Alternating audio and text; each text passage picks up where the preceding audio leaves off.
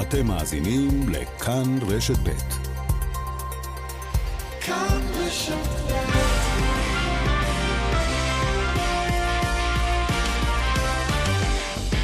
כאן ספורט שלום, אנחנו בתוכנית הספורט השבועית של רשת ב', השבוע נהיה עם גמר הסל שהסתיים שלשום בניצחונה של מכבי תל אביב, האלופה בפעם ה-56 בתולדותיה. נדבר עם מאמן מכבי, האלוף החדש עודד קטש, נדבר גם על אליפות אירופה לנשים בכדורסל, שמתחילה הערב בתל אביב עם אורנית שוורץ, נדבר גם על נבחרת ישראל בכדורגל, שתשחק מחר נגד בלארוס במוקדמות היורו, וגם על נבחרת הנוער, ששבה עטורת תהילה מהמונדיאליטו, ונשוחח עם המנהל המקצועי בוני גינצבורג. נדבר גם על המשחקים האירופיים, מעין מיני אולימפיאדה שתחל בשבוע הבא בפולין, ואנחנו נהיה עם המדליסטית שלנו מאולימפיאדת טוקיו, לוחמת הטקוונדו אבישג סמברג. ונגיע גם לסיפור קבוצת האוהדים החדשה בכדורגל הישראלי של אוהדי הפועל כפר סבא, שהקימו קבוצה שתשחק בעונה הבאה בליגה ג'. לא מעט ספורט יש לנו היום בתוכנית, מפיקה את המשדר אורית שולץ, הטכנאים הם יוראי פיקר בתל אביב, גלית אמירה בירושלים ושמעון דוקרקר בבאר שבע. מגיש ועורך יואב בורוביץ', תכף מתחילים. אתם איתנו בכאן ספורט, סדרת הגמרסל של העונה שהסתיימה לפני יומיים בין מכבי תל אביב להפועל תל אביב התאפיינה בהרבה מאוד דברים, מרביתם שליליים עם כל התופעות האיומות שחווינו וראינו מחוץ לפרקט, אבל כבר דיברנו על התופעות הללו לא מעט והגיע הזמן לדבר גם על כדורסל. אז אנחנו עכשיו עם המאמן המנצח, האלוף החדש, מאמן מכבי תל אביב עודד קטש. היי עודד, איך התחושה להיות שוב אלוף המדינה? תחושה נעים, נעים. הייתה שמחה גדולה. אה, עונה באמת מטורפת שחווינו אה, כקבוצה חדשה, ובאמת השחקנים לאופי, למה שעברנו, אני חושב שזה אמור היה להסתיים ככה עם תואר. היינו ראויים לזה, אבל אה, כמו שהפועל תל אביב הם שיחקו, אז היינו צריכים להילחם על זה קשה. שזה רק הפך את זה ליותר מתוק. עודד, היה שם ממש בסוף דרמה מטורפת, הרי הולכתם ב-15 הפרש, ואז הם עשו ריצה של 17-0, ואני רק מנסה לחשוב, אחרי עונה באמת מוצלחת שלכם, אבל אם אתם מפסידים, מבחינתכם חלילה מפסידים, ומסיימים בלי גביע, אה, אתה יודע, מרחק נגיעה מהפיינל 4 ביורוליג, ואז בלי אליפות, עודד, בטח התחושות היו ממש איומות. כן, אה, אה לא, ספציפית על זה לא, זה לא מה שחושבים עליו תוך כדי המשחק, אבל אם המשחק התפתח באמת בצורה כזו שהשתלטנו לאט לאט על המשחק, הצלחנו להוביל ב-15, אבל משהו שהיה לנו מאוד קשה לסגור את המשחק, מה שנקרא, כאילו את הדקה-שתיים האלה, ואז הלחץ לאט לאט, אה, כשההפרש יורד, הלחץ עובר עלינו, והיינו צריכים בטיים-אאוט להזכיר לעצמנו שוב את מה ש... אה, את מה שאמרנו לעצמנו ביום הראשון של העונה, שאנחנו עושים את זה ביחד ואנחנו רוצים לעלות לשחק בשביל לנצח ולא לפחד להפסיד.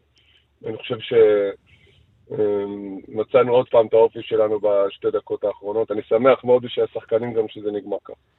אתה מדבר על אופי למעשה, במילה אחרת, אתה מדבר, עודד, אולי על ווינריות של הקבוצה, ואם מדברים על שחקנים, מי שבאמת התעלה בסוף זה וייד בולדווין. אתה יודע, זה בן אדם שאנחנו בקושי שומעים אותו במהלך העונה, בחור מאוד מאוד שקט, אבל בסוף הוא הופיע בענק. וייד הוא... וייד אפשר להגיד, הוא אחד מהשניים, שלושה מנהיגים שלנו, הוא מאוד דומיננטי. אה, הוא שחקן שככל שהלחץ גובר, אז אה, הרמה שלו עולה. הוא באמת אה, לחץ ואינטנסיביות זה מוציא ממנו את המיטב. וגם הוא היה אחראי לזה שלא קלענו בחמש-שש דקות האחרונות, אבל, אבל בוא נגיד, הוא גילה אופי להמשיך לזרוק, והוא הוא תמיד יזרוק את הזריקה הבאה באמונה, ואין ספק שזה ווינריות. וייד הוא ווינר, כן. עודד, מה יש לך להגיד על הפועל תל אביב? הם כל כך התקרבו, באמת עשו עונה יוצאת מן הכלל, היו קרובים אפילו לאליפות אחרי 54 שנים. איך אתה מתרשם ממה שהפועל תל אביב עשתה? המון, אה, המון מחמאות, גם אמרתי לדני בסוף המשחק שבירכתי אותו על עונה מדהימה. אני גם, אני חושב שזו הקבוצה הכי טובה של הפועל מאז שאני זוכר. אה, מאוד מוכשרים, אה, בטח התקפית, אבל קבוצה שהייתה יציבה ועקבית שם לאורך כל העונה, אה, גם במסגרת האירופית. אני חושב שבכלל, ירושלים, הפועל, גם אנחנו, זו עונה טובה מאוד לכדורסל הישראלי. והמון המון ברכות. זה ממש, כמו שראיתם, זה יכול בקלות ליפול לצד שלהם. זה רק מעלה, יש המון כבוד בין המועדונים, בין השחקנים, בין, לא יודע אם בין המועדונים המילה נכונה, אבל בין, ה, בין המאמנים, בין השחקנים. בין אנשי המקצוע. חושב, ו, ו, כן, ואני חושב שההתעסקות מסביב ודברים אחרים עשתה עוול לכדורסל, כי, כי על המגרש, וחבל גם שלא משחקים הטוב מחמש, הייתי אומר את זה לא משנה מי מנצח, כן, אבל... אה, אה, כי, כי זה נעשה פה עוול לכדורסל. הכדורסל הרבה, היה הרבה יותר טוב ולא תמיד זכה לכל תשומת הלב. קודם כל, הכדורסל בסדרה הזו היה טוב מאוד, בעיקר המשחק האחרון, שהיה משחק אה, מצוין. אבל עודד, דיברת באמת על תופעה שהיא די נדירה בכדורסל שלנו, שיש עונה נפלאה לשלוש קבוצות. גם למכבי תל אביב, גם להפועל תל אביב וגם להפועל ירושלים. ובסוף אנחנו מסיימים את העונה, ו-80% מהשיח... זה רק על כל התופעות השליליות, ועל השנאה, והאיבה, והאלימות, והיריקות, והאבוקות, וכל הדברים המגעילים האלה מסביב. עודד, אתה אימנת בהפועל תל אביב, אני יודע שכמה מהאוהדים השרופים של הפועל הם אפילו חברים שלך ומעריכים אותך מאוד. אתה ככה באמצע, ואתה רואה, ואתה מייצג את ההפך מכל הגועל נפש הזה?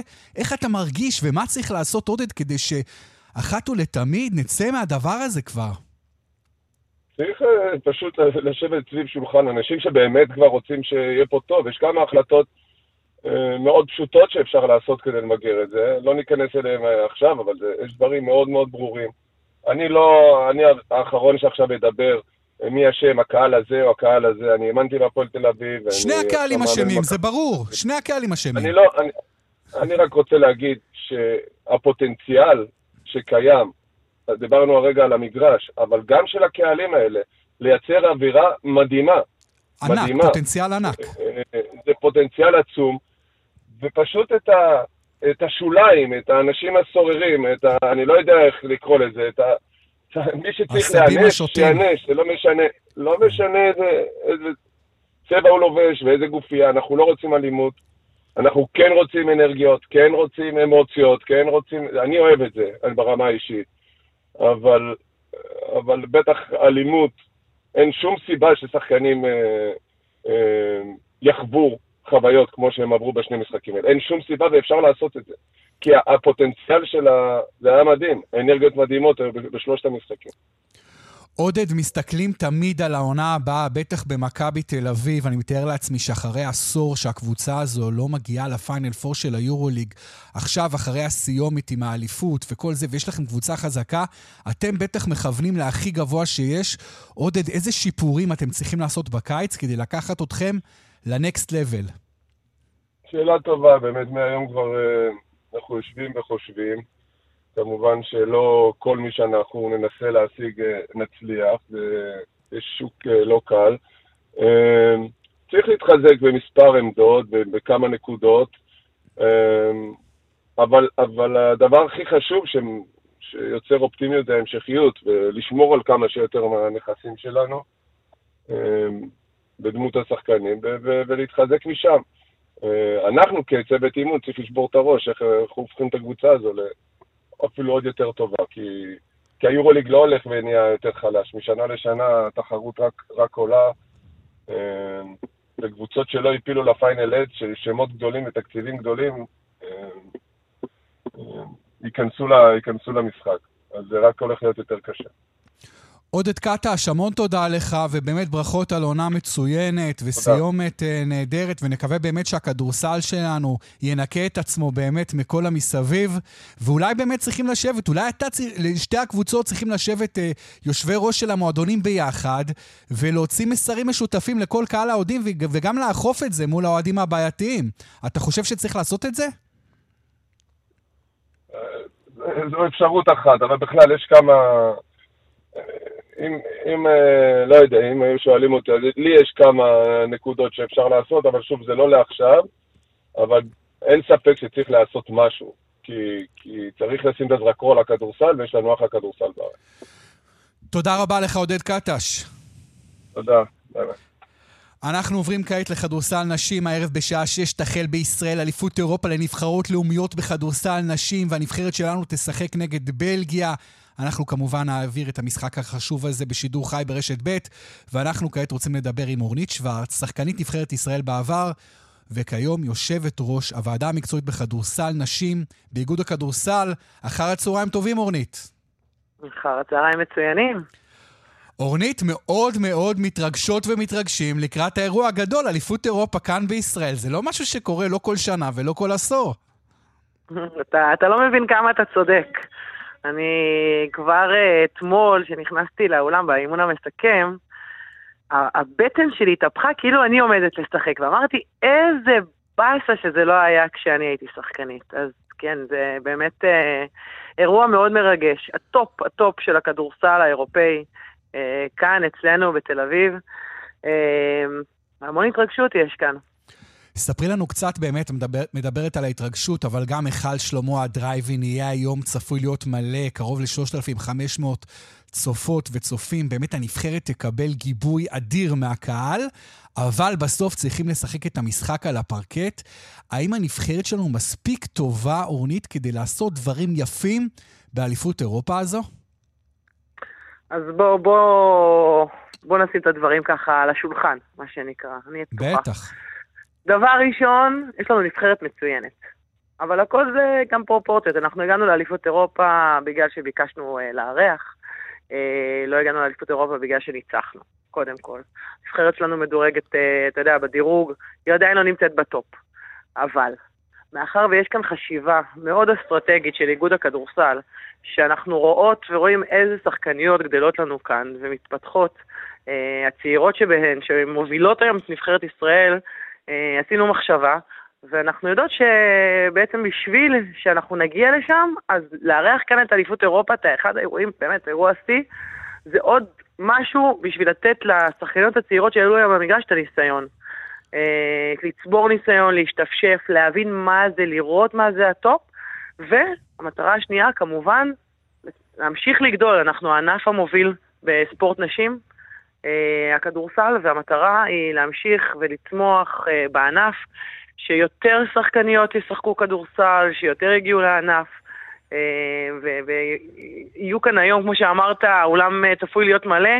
עוד בנות, עוד ילדות, שיהיה להם את החלום הזה אה, להפוך להיות עדן ציפל, או עדן רוטברג, או ירדן גרזון.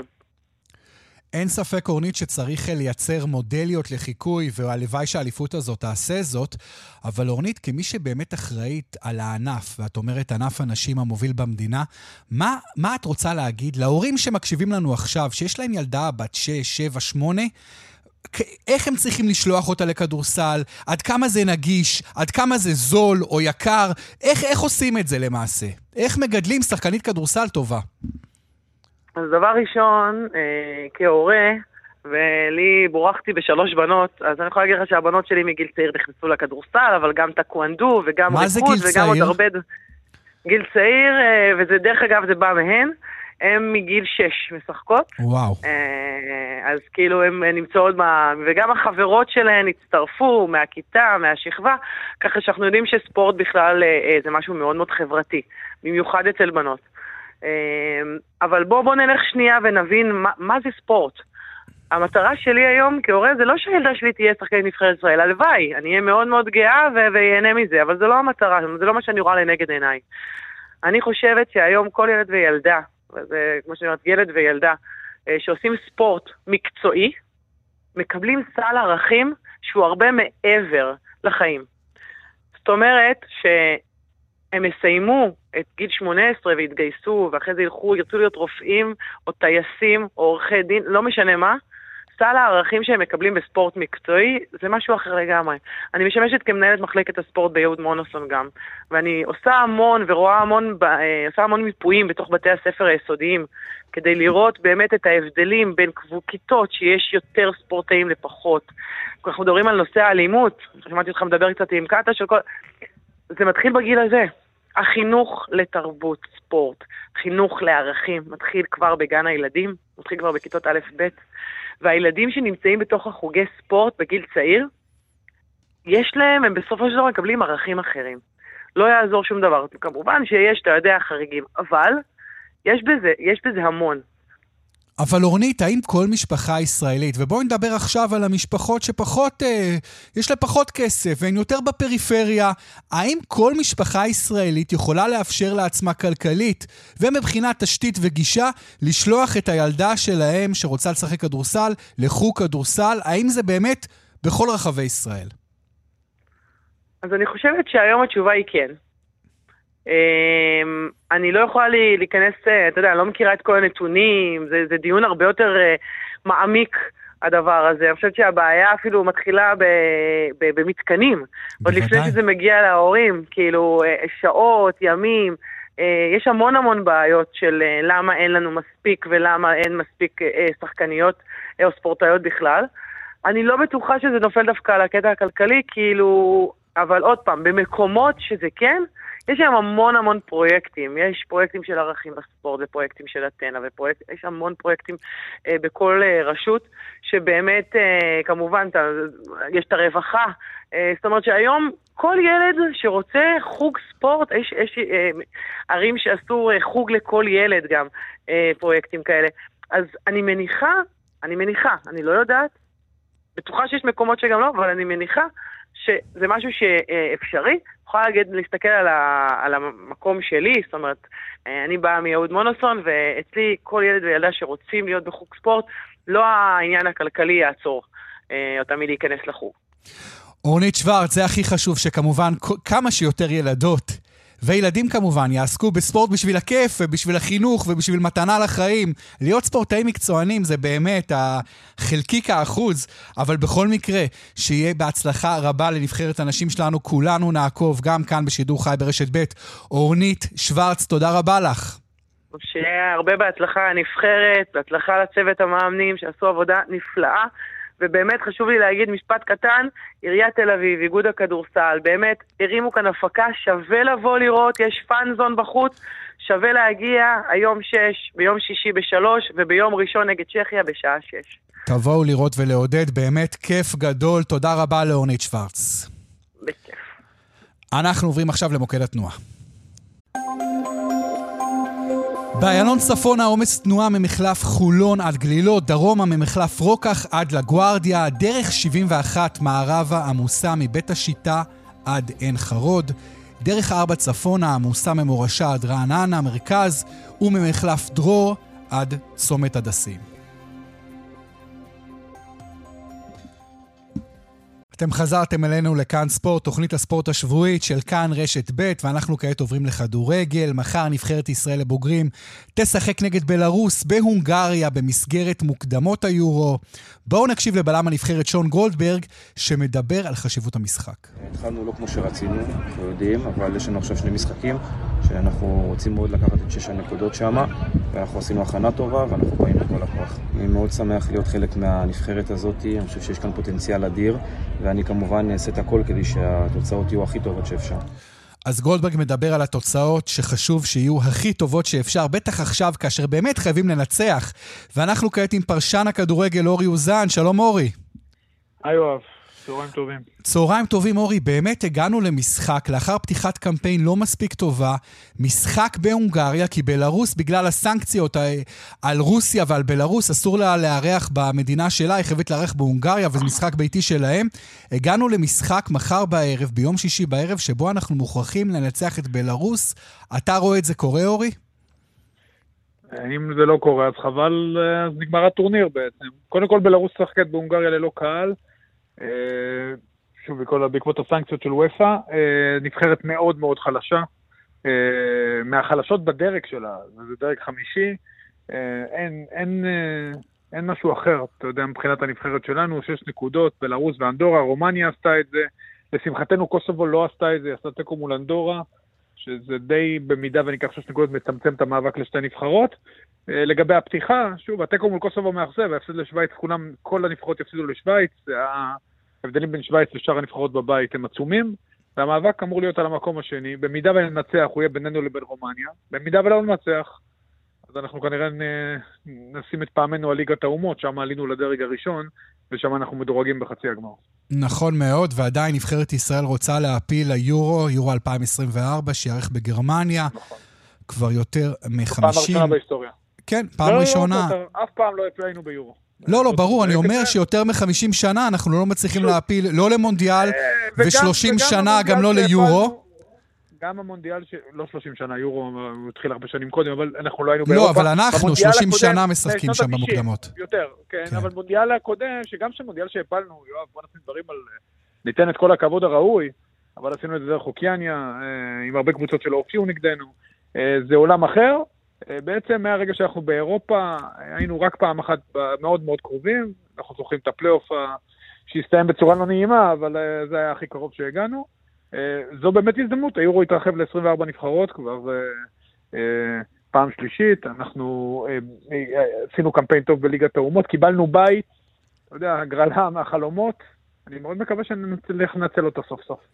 אורי, הכדורגל הישראלי, לפחות מבחינה תודעתית, נמצא עכשיו במקום קצת אחר, טוב יותר, וזאת לאחר ההופעה הנהדרת במונדיאליטו, אנחנו נדבר גם בהמשך עם בוני גינצבורג, לג- שחזר מארגנטינה, אבל אנחנו חושבים, אנחנו חוזרים עכשיו לנבחרת הבוגרת, שהיא, אה, אם נאמר את האמת, היא הדבר האמיתי. בכל העולם, נבחרות בוגרות ברור, חשובות ברור. פי אלף מכל הנבחרות הצעירות, זה ברור. כמו, וחוזרים כמו ל- בכל מקום, אתה יודע, מחלקת נוער בסוף מטרתה לפתח שחקנים לבוגרים. דרך אגב, זה לא רק הנבחרת, הצי... הנבחרת האנדר 20 שעשתה את ההישג היוצא מן הכלל, גם הנבחרת אנדר 23 שלנו היא ביורו, אחת מ-16 הנבחרות הטובות באירופה. בעוד שבוע יחל בגיאורגיה, נכון. אנחנו, כן, בגיאורגיה, אנחנו, אנחנו בתקופה טובה, אבל שוב, ציינת נכון, בסוף אנחנו רוצים שהבוגרים יעפילו, שמה, מה לעשות, זה הדבר האמיתי. זה הדבר האמיתי, ואני שואל אותך, אורי, כאיש מקצוע ותיק, אה, איך אפשר למנף את ההצלחות האחרונות, הצלחות גדולות מאוד, עם הנבחרות הצעירות, גם באנדר 19, באנדר 20, באנדר 21, 23, איך אפשר למנף את זה לנבחרת הבוגרת, רק דרך אחרת. רק שתתחיל דרך אחרת. משהו, משהו חדש? הנבחרת הבוגרת, ברגע שהדרך היחידה למנף היא שמהנבחרות הצעירות האלה שחקנים יצאו לאירופה. כל עוד אין לנו לפחות 15 שחקנים אה, שמשחקים באירופה, שמתוכם בין חמישה לשמונה שמשחקים בטופ חמש ליגות, כרגע יש לנו אחד וחצי, אז אה, לא יהיה לנו סיכוי להפיל, כי אנחנו מתחרים נבחרות שרוב השחקנים שלהם משחקים ברמות האלה, ומשחקים שם באופן קבוע. אה, אתה ראית את ההבדלים מול שווייץ, שכל השחקנים שלהם משחקים אה, או בונדסליגה, או ליגה איטלקית, או ליגה אנגלית, הקפטן גרנית ג'קה. אז ראית את ההבדלים בעוצמות, במהירות, אה, זה, לא, זה היה באמת אה, משחק שהוא היה לא כוחות. ולכן הדרך שלנו היא, אני מקווה מאוד שמהטורניר הזה בארגנטינה, ובטח מהיורו, שם אה, האינדיקציות הן הרבה יותר טובות, הטורניר בארגנטינה הוא טורניר פחות איכותי, משמעותית, מהטורניר שיהיה עכשיו בגיאורגיה, אז משם, סקאוטים ייקחו שחקנים שלנו, והם יתחילו לצאת לאירופה בגיל צעיר, כמו שמנור סולומון עשה, כמו שליאל עבדה עשה, כמו שאוסקר עשה, אנחנו צריכים כאלה עוד עשרה, 12, ואז אנחנו נראה את התוצאות גם בנבחרת הבוגרת. כי שוב, שחקנים מהליגה שלנו, אני אוהב את הליגה שלנו הכי בעולם, בעיניי הטובה בעולם, אתה יודע, במובן הסובייקטיבי שלי כ- כנער, כילד שגדל במכבי נתניה ועל הקופסה. אבל בסוף, כדי להצליח ברמת הנבחרת, אנחנו לא יכולים שרוב השחקנים ישחקו בליגה שלנו, כמה שזה עצוב uh, לשמוע, אבל זאת המציאות, וזה גם נכון לנבחרות אחרות, גם סרביה, גם קרואטיה. כל השחקנים שלהם משחקים בליגות הגדולות, ובגלל זה ההישגים שלהם של מדינות עם פחות תושבים מאיתנו, הם הישגים אה, ספורטיביים יותר טובים. אני מאוד מקווה שמהטורניר הזה, שעכשיו היינו בארגנטינה, לפחות שניים שלושה יצטרפו לאוסקר בחוץ, ומהטורניר יורו עוד אחד שניים, ואז אולי יהיה לנו אה, הרבה יותר סיכוי להפיל באופן, אני יודע, לא אגיד לך קבוע, אבל להיות מתחרים באופן קבוע על מקום ביורו, ואולי אפילו במונדיאל. כן, בהחלט. בוא נקווה גם לנוכח ההצלחות של הצעירים, שנראה יותר שחקנים צעירים לא רק באירופה, כמו שאתה אומר, אורי, אלא גם בנבחרת הבוגרת. כלומר, שנראה באמת תהליך הצהרה, הצהרה, ועוד משהו מאוד חשוב, יואב, שנראה רגע, את הכדורגל, שנייה, של אורי. כן. אבל העניין של שנראה תהליך גם כדורגל יותר. התקפי. הכדורגל של לא, זה אופיר חיים. צריך לראות אותו גם של בבוגרת. הרבה יותר קל לעשות את זה בנוער. אבל גם חזן, אבל אופיר חיים מאמן אמיץ בלי קשר, אבל גם חזן הוא זה שאחראי במידה מאוד מאוד רבה לעליית הנבחרת הצעירה ליורו, שזה הישג עצום. אה, זה דברים שלא קורים, כדורגל מאוד מאוד חיובי, משחק 4-3-3 התקפי, אבל העניין הוא שיואב, עם כל הכבוד לכדורגל התקפי, זה הכלים. אם יש לך את הכלים, בסדר. יו- חזן עשה את זה נהדר בנבחרת הצעירה וגם בליגת האומות, ששם גם, אתה יודע, לילת המזל שיחקה לנו עם ההגרלה של רוסיה, שזז הצידה, וזה אפשר לנו אה, לנצל את זה, אנחנו זה אלה שניצלנו וזכינו במקום הראשון. אבל אני חושב שבסוף, שוב, אנחנו צריכים את הכלים, המאמנים צריכים את הכלים, ואני מאוד מקווה שאנחנו נצליח להוציא עוד שחקנים החוצה לליגות הגדולות, שוב, מה שאוסקר עושה זה נהדר, לשחק במועדון כמו רדבול זלצבורג שנתיים, ומשם אני בטוח שהוא יגיע למקומות מאוד מאוד יפים, מועדוני פיתוח כאלה, ליגות כמו ליגה הולנדית, ליגה בלגית, גם ליגה אוסטרית, ומשם להתפתח. שוב, אני מאוד מקווה שזה יקרה. יש דברים טובים, יש ניצנים של שינוי, גדלים פה שחקני הגנה פתאום, מה שלא קרה לנו המון המון שנים מאז טל בן חיים הבלם, דרך ימי אריק בנאדו, פתאום אתה רואה את סתיו למקין, שהופך להיה אולי אחד הבלמים הכי טובים במונדיאליטו, אם לא הכי טוב. אז יש לנו תקווה, אני מאוד מאוד מקווה שבאמת אה, תהיה מזה בשורה, אבל שוב, אם השחקנים האלה ימשיכו להישאר בארץ, ועכשיו מדברים גם על אולי להעלות את כמות הזרים, ויש מתחילים להביא מתאזרחים, והם לא יקבלו את ההזדמנות, אתה יודע, בליגת העל, ולא יהיו קבוצות בת, אז אנחנו נתבשם בהישג הזה, נהנה להיזכר ממנו, אבל לנבחרת הבוגרת זה פחות ישפיע, כי אתה יודע, כי בלי לשחק, השחקנים האלה לא יוכלו להתקדם. אורי אוזן, תודה רבה לך. בכיף, יואב. בהחלט. יאללה, בהצלחה. בהצלחה, יש הרבה סיבות לאופטימיות. דרך אגב, היום, יואב, הנבחרת הצעירה היום עושה את האחרונות האחרונות שלה מול בלגיה במושבה.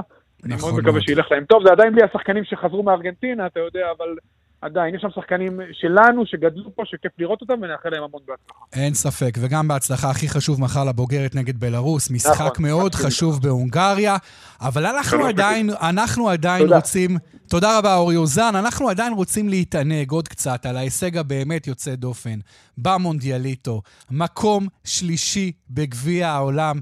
איזה כיף להגיד את זה. ואנחנו עכשיו עם המנהל המקצועי של אלה הנבחרות הצעירות בהתאחדות לכדורגל, שממש חזר, זה עכשיו מארגנטינה, בוני גיצבורג. היי בוני. אהלן, יואב, מה העניינים?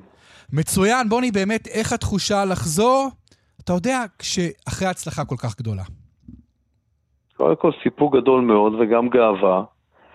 ואמונה בדרך ובתהליך, ואנחנו ממשיכים בכל העוצמות אה, מבסיס הפירמידה, כי, כי הפיתוח הוא הדבר המרכזי, ואסור לנו להתבלבל, ואנחנו צריכים, אה, אנחנו צריכים כמה שיותר שחקנים שיצאו החוצה, זה, זה, זה הדבר המרכזי.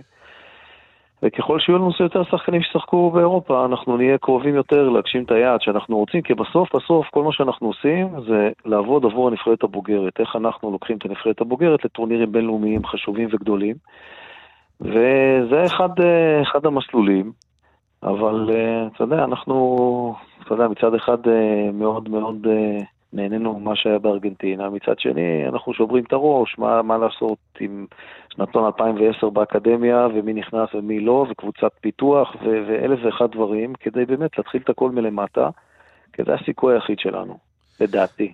בוני, יש פער בלתי נתפס בין מה שהנבחרת הצעירה הזו הראתה גם בשנה שעברה באליפות אירופה בסלובקיה וגם עכשיו במונדיאליטו, לבין מה שהנבחרת הבוגרת שלנו מראה, לא בקמפיין אחד, לא בשני קמפיינים, בכל קמפיין במשך עשרות שנים. הבדל בלתי נתפס, שמיים וארץ. איך מצמצמים את הפער הזה, ואיך מביאים גם את הבוגרים, שאתה אומר שזה הכי חשוב, איך מביאים אותם להצלחות?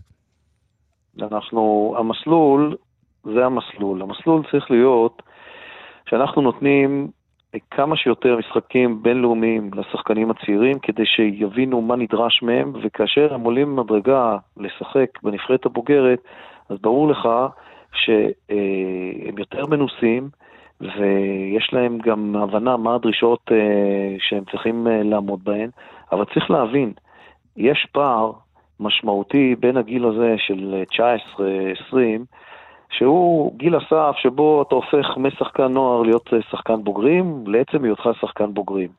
ופה, בתפר הזה, שעוד מעט אנחנו נהיה בגיאורגיה עם הנבחרת הצעירה, שזה כבר ממש, אה, ממש אה, בוגרים, פה אנחנו צריכים למצוא את הגישור, איך אנחנו נותנים יותר דקות משחק לשחקנים שלנו. בוני, דקות משחק, אני, אני, בוני, אני, סליחה שאני קוטע אותך, נהיה חייבים להתקדם, אבל אני חייב לשאול אותך, כי דיברת עכשיו באמת על הדבר העיקרי, דקות משחק לצעירים.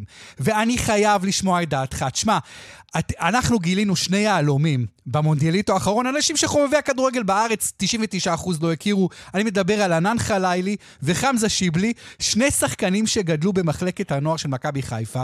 הגיעו למונדיאליטו כשחקני ספסל ושניהם כיכבו ועשו דברים יוצאי דופן בבימה הכי גדולה בעולם לגיל הזה, בגביע העולמי. ועכשיו הם חוזרים לארץ, בוני, ומה הם צריכים לראות? הם צריכים לראות המועדון שלהם, מכבי חיפה, מחתים את ליאור רפאלוב בן ה-37 על המשבצת שלהם. אתה יכול להגיד לי איך דבר כזה קורה? איך נקדם צעירים עילויים כאשר אנחנו מתנהגים בצורה כזו? תראה, קודם כל, קודם כל, יואב, בוא נמתן את ההתלהבות. לא הייתי מגדיר אותם כעילויים, זה מוציא מדעת הדברים מגדיר... האלה. שנייה, שנייה, שנייה, שנייה, שנייה. לא, לא, לא צריך לצאת, לא, צריך, לא צריך לצאת מדעתך. תראה, שחקנים אה, כמו ענן, וכמו חמזה, ואני זוכר שהייתה לי שיחה איתך לפני המונדיאל, והיית נרעש ונסער, איך יכול להיות שטוקלומטי לא יהיה בסגל, ואיך יכול להיות שאוסקר לא יהיה בסגל, וכולי, ראית שבאו שחקנים ועשו עבודה מצוינת. עכשיו, לגבי שני השחקנים הסופר מוכשרים הללו, אני מאמין שברגע שיהיו קבוצות בנות, ברגע שקבוצות כן ייתנו הזדמנות לשחקנים האלו. בוני, למה קבוצות בנות הם בליגה הישראלית? הם בני 18 שישחקו, הם לא משחקים בפרמייר ליג. שנייה, יואב, זה שאתה אה, זועם, זה לא יקדם את הסיפור. לא, אני לא זועם, בוני, אבל מה הקבוצות בנות? הם צריכים לשחק כבר. הם צריכים לשחק. בכל העולם הם היו כבר משחקים. בליגות הרבה יותר טובות. אני יש בליגות יותר טובות שחקנים שמשחקים גם בגיל 18 ובגיל 17. בוודאי. אבל לשחק במכבי, אבל לשחק במכבי חיפה. בגיל הזה, זה מאוד מורכב. לשחק במכבי תל אביב בגיל הזה, זה מאוד מורכב. מביאים שחקן בן 37 על המשבצת, אתה, זה מורכב, בוודאי. אתה, אתה, בוודאי. אני לא נכנס לדיון לגבי רפאלוב, אבל אני נכנס לזה ש... תשמע, אני אגיד לך את זה בצורה בוטה עכשיו, כי אני חולק עליך. Okay. אוקיי. שני השחקנים האלה שהזכרת, הם לא בשלים לשחק היום בקבוצת הבוגרים של מכבי חיפה על בסיס קבוע. כן, הם שחקנים מאוד מוכשרים שצריך לטפח אותם ולתת להם לעשות דרך. לעשות דרך זה גם לשחק בליגת העל בקבוצה שהיא לא מהקבוצות המובילות, אני מסכים איתך. לתת להם לשחק בקבוצה בליגה, בליגת המשנה, זה נכון לעשות את זה, ויש נניח למכבי חיפה אפשרות לשחק בעפולה. ונכון לעכשיו, אני לא בטוח, אני לא בטוח שאם אתה תיתן להם לשחק בקבוצה הבוגרת, אתה לא תעשה להם נזק. כן, אם שחקן בגיל 18, המועדון שלו סבור שהוא מבחינת האיכויות שלו יכול כן לשחק ולהיות טוב ולהיות משולב בתוך הקבוצה, אני בעד, שלא תבין אותי לא נכון, אבל אני חושב שברגע ששחקן משחק בקבוצה כמו מכבי חיפה, או מבלי לפגוע בקבוצה כמו הפועל חדרה, זה לא אותו דבר. ולכן אני חושב שגם פה צריך להיות שלב ביניים. אין, לא, אין, אין רבים כמו אייל ברקוביץ' לצורך העניין, שבגיל 18 היו כוכבי על בקבוצת, אה, בקבוצת בוגרים ואחר כך בנבחרת. צריך סבלנות, אבל מה שאני כן מסכים איתך, ללא ספק, הם צריכים לשחק. הם צריכים לשחק, והם לא צריכים להיות חריגים בקבוצות הנוער, הם צריכים להיות שחקני בוגרים, כי יש להם את הפוטנציאל לעשות את זה. ואני חושב שקבוצות בנות זה אה, מסלול נכון. קח את מה שהיה במכבי תל אביב, עם דור פרץ, עם גארן גלאזר, עם, עם, אה, עם השוער פרץ, עם הרבה מאוד שחקנים. הם עשו שנה, שנתיים, אה, גם אה, אה, יונתן כהן, ואחרי שהם צברו את הניסיון שלהם, והם היו תחת הסיסטם של מכבי תל אביב בקבוצת משנה, הם הפכו להיות שחקנים מובילים ושחקני נבחרת ישראל. זה מה שצריך להיות, אבל הם צריכים לקבל את הטיפוח וצריך לא להזניח אותם ולא צריך להתעלם מהנוכחות שלהם. ככה אני רואה את זה. בוני גינצבורג, תודה רבה לך, כל הכבוד. אנחנו ראינו לך, באמת שחקנים בלי ששיחקו בכלל דקות כמעט, עושים קיץ נפלא במונדיאליטו. נקווה שהחבר'ה הצעירים והמוכשרים האלה יקבלו את ההזדמנויות בכל המועדונים. תודה רבה לבוני גינצבורג. תודה לך. ואנחנו עכשיו עוברים לדיווחי תנועה. באיילון צפון העומס תנועה ממחלף חולון עד גלילות, דרומה ממחלף רוקח עד לגוארדיה, דרך 71 מערבה עמוסה מבית השיטה עד עין חרוד, כביש המנהרות מירושלים לגוש עציון עמוס ממחלף רוזמרין עד אל חדר.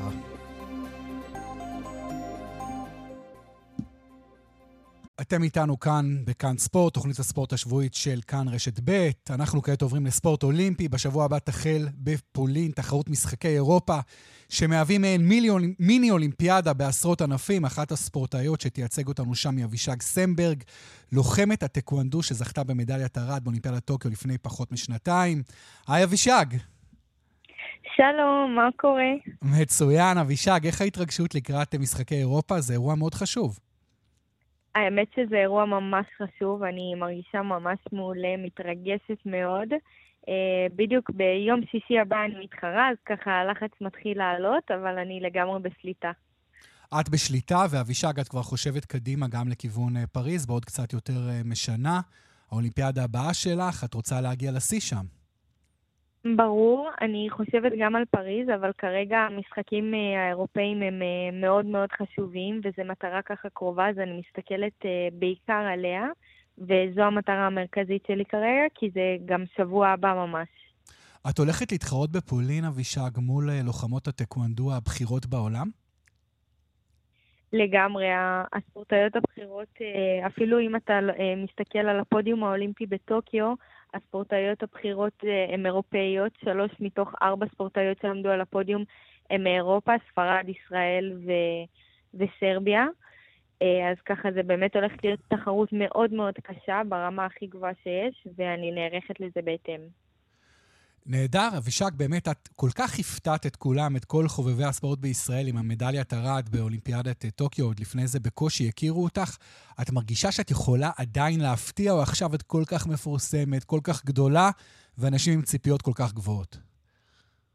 אה, אני לא מרגישה מפורסמת בכלל, אני עדיין ספורטאית. המקצוע שלי זה להיות ספורטאית אולימפית, ואני מתרכזת רק בזה, אני כל היום רק מתאמנת, אני ממש לא, לא עושה דברים של מפורסמים, כאילו זה לא, זה לא אני בכלל, אני רק מתאמנת, טסה לתחרויות, טסה למחנות אימונים, ואין לי זמן להתעסק בשום דבר אחר.